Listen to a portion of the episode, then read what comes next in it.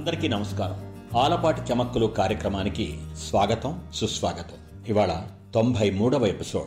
మన ఈ కార్యక్రమంలో కొన్నిసార్లు మాట్లాడుకున్నటువంటి విషయం మళ్ళీ ఇవాళ మాట్లాడుకోవలసినటువంటి పరిస్థితి వచ్చింది. అటువంటి పరిస్థితి రాదులే అంతా బాగైనట్లేలే అని అందరూ హాయిగా ఊపిరి పీల్చుకుంటూ మళ్ళీ నార్మల్ లైఫ్ వైపు పరుగులు తీస్తున్నటువంటి వేళ మళ్ళీ ఈ టాపిక్ మాట్లాడుకునేలాంటి పరిస్థితిని తీసుకొచ్చింది ఓమిక్రాన్ పురాణాల్లో మనకి దేవతలతో పాటు రాక్షసులు ఉన్నారు. అందరికీ మంచి చేసేవాళ్ళు దేవతలైతే రకరకాలుగా హాని కలిగించేవాళ్ళు ఇబ్బందులు పెట్టేవాళ్ళు రాక్షసులు.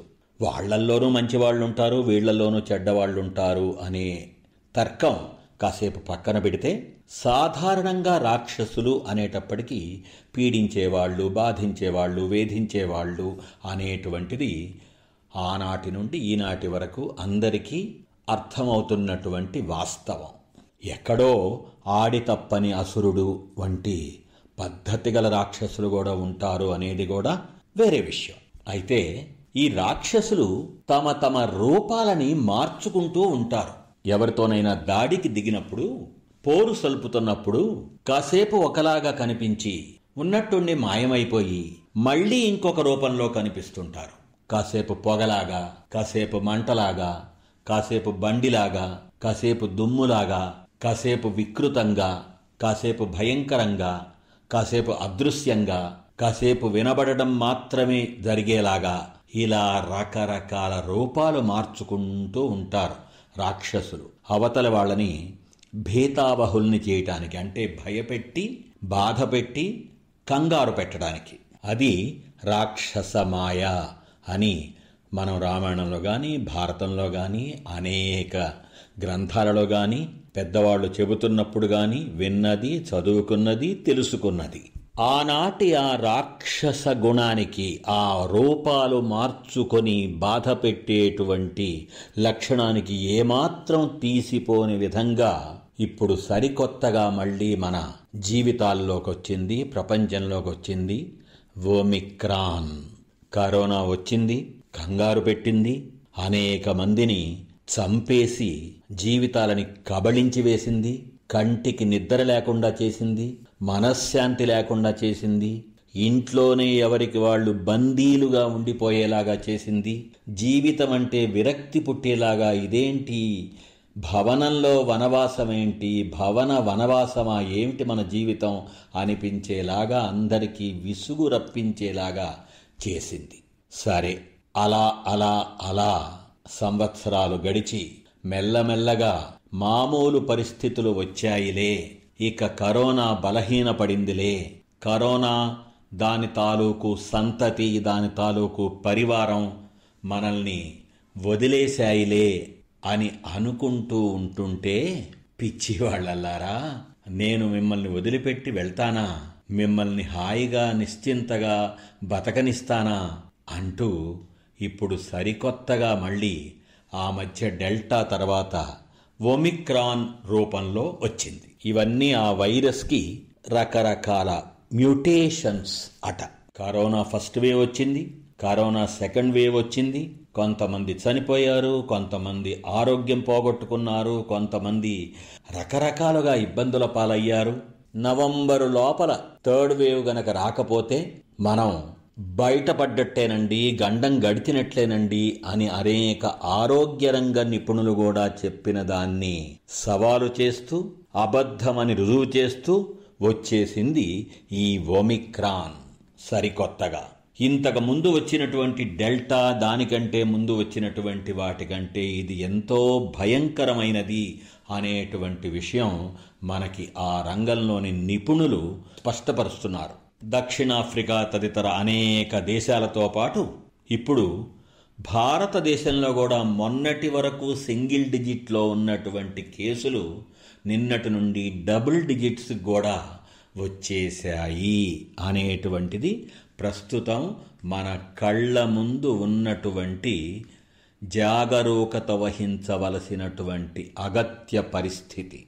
ఇంతకుముందు వేవ్స్లో లాగా శ్వాస తీసుకోవడంలో సమస్యలు బాగా జ్వరం రావటం బలహీనత కలగటం ఆహారం యొక్క రుచి వాసన తెలియకుండా పోవటం ఇటువంటి లక్షణాలన్నిటికీ భిన్నంగా ఈ ఒమిక్రాన్లో తలనొప్పి తీవ్రమైన అలసట ఒళ్ళు నొప్పులు రావడం వచ్చిన తర్వాత అతివేగంగా దుష్ఫలితాలు సంభవించటం అనేటువంటిది మనకి అందరూ చేస్తున్నటువంటి హెచ్చరిక.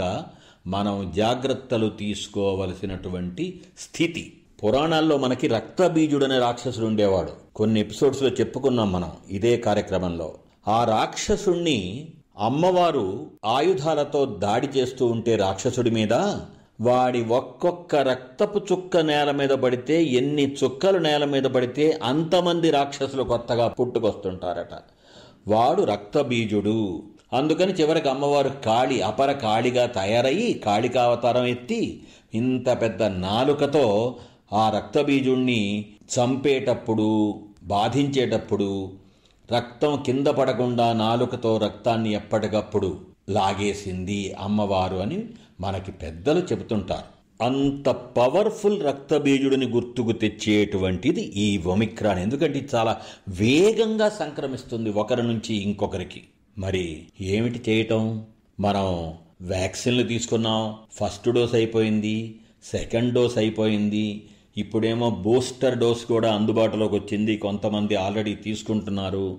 ఇంత విశాలమైనటువంటి జనాభా ఉన్న మన భారతదేశంలో అదృష్టవశాత్తు వ్యాక్సినేషన్ అనుకున్న దానికంటే ఎన్నో రెట్లు వేగంగా ఎన్నో రెట్లు ఫలవంతంగా ముగిసింది. అయినా మళ్ళీ ఈ ఒమిక్రాన్ అనేటువంటిది వచ్చింది కాబట్టి మళ్ళీ మనల్ని తిప్పలు పెట్టడానికి రెడీగా ఉంది కాబట్టి మళ్ళీ మామూలే. ఏమిటి? కోవిడ్ నిబంధనలు. మాస్క్ ధరించడం సామాజిక దూరం పాటించడం శానిటైజర్తో పరిశుభ్రం చేసుకుంటూ ఉండటం ఆరోగ్యకరమైన ఆహారం తినటం పొట్టని ఖాళీగా ఉంచుకోకుండా ఉండటం రోగ నిరోధక శక్తిని పెంచుకోవడం ఇటువంటి విషయాలన్నీ మళ్ళీ మనం తూచా తప్పకుండా పాటిస్తూ ఉండాలి.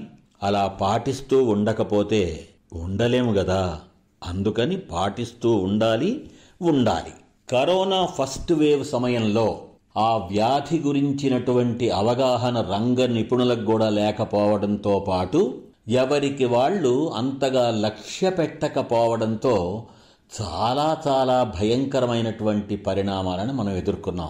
అదే సెకండ్ వేవ్లో జాగ్రత్తలు తీసుకుంటూ జీవించాం. కాబట్టి మళ్ళీ అంతకు మించినటువంటి జాగ్రత్తలు మనం తీసుకుంటూ ఉండాలి. ఈ ఒమిక్రాన్ అనేటువంటి దాని బారిన పడకుండా మనల్ని మనం కాపాడుకోవాలి. ఇవాళ కాకపోతే రేపైనా అది మూటా ముల్లే సర్దుకొని వెళ్ళేలాగా చేయాలి. వెళ్ళేదాకా మనం ఎంతో జాగరూకత పాటించాలి. ఇక వాటి తొంభై మూడో ఎపిసోడ్లో కొసమెరుపు. కరోనా కావచ్చు ఫస్ట్ వేవ్ కావచ్చు సెకండ్ వేవ్ కావచ్చు డెల్టా కావచ్చు ఇప్పుడు ఈ ఒమిక్రాన్ కావచ్చు.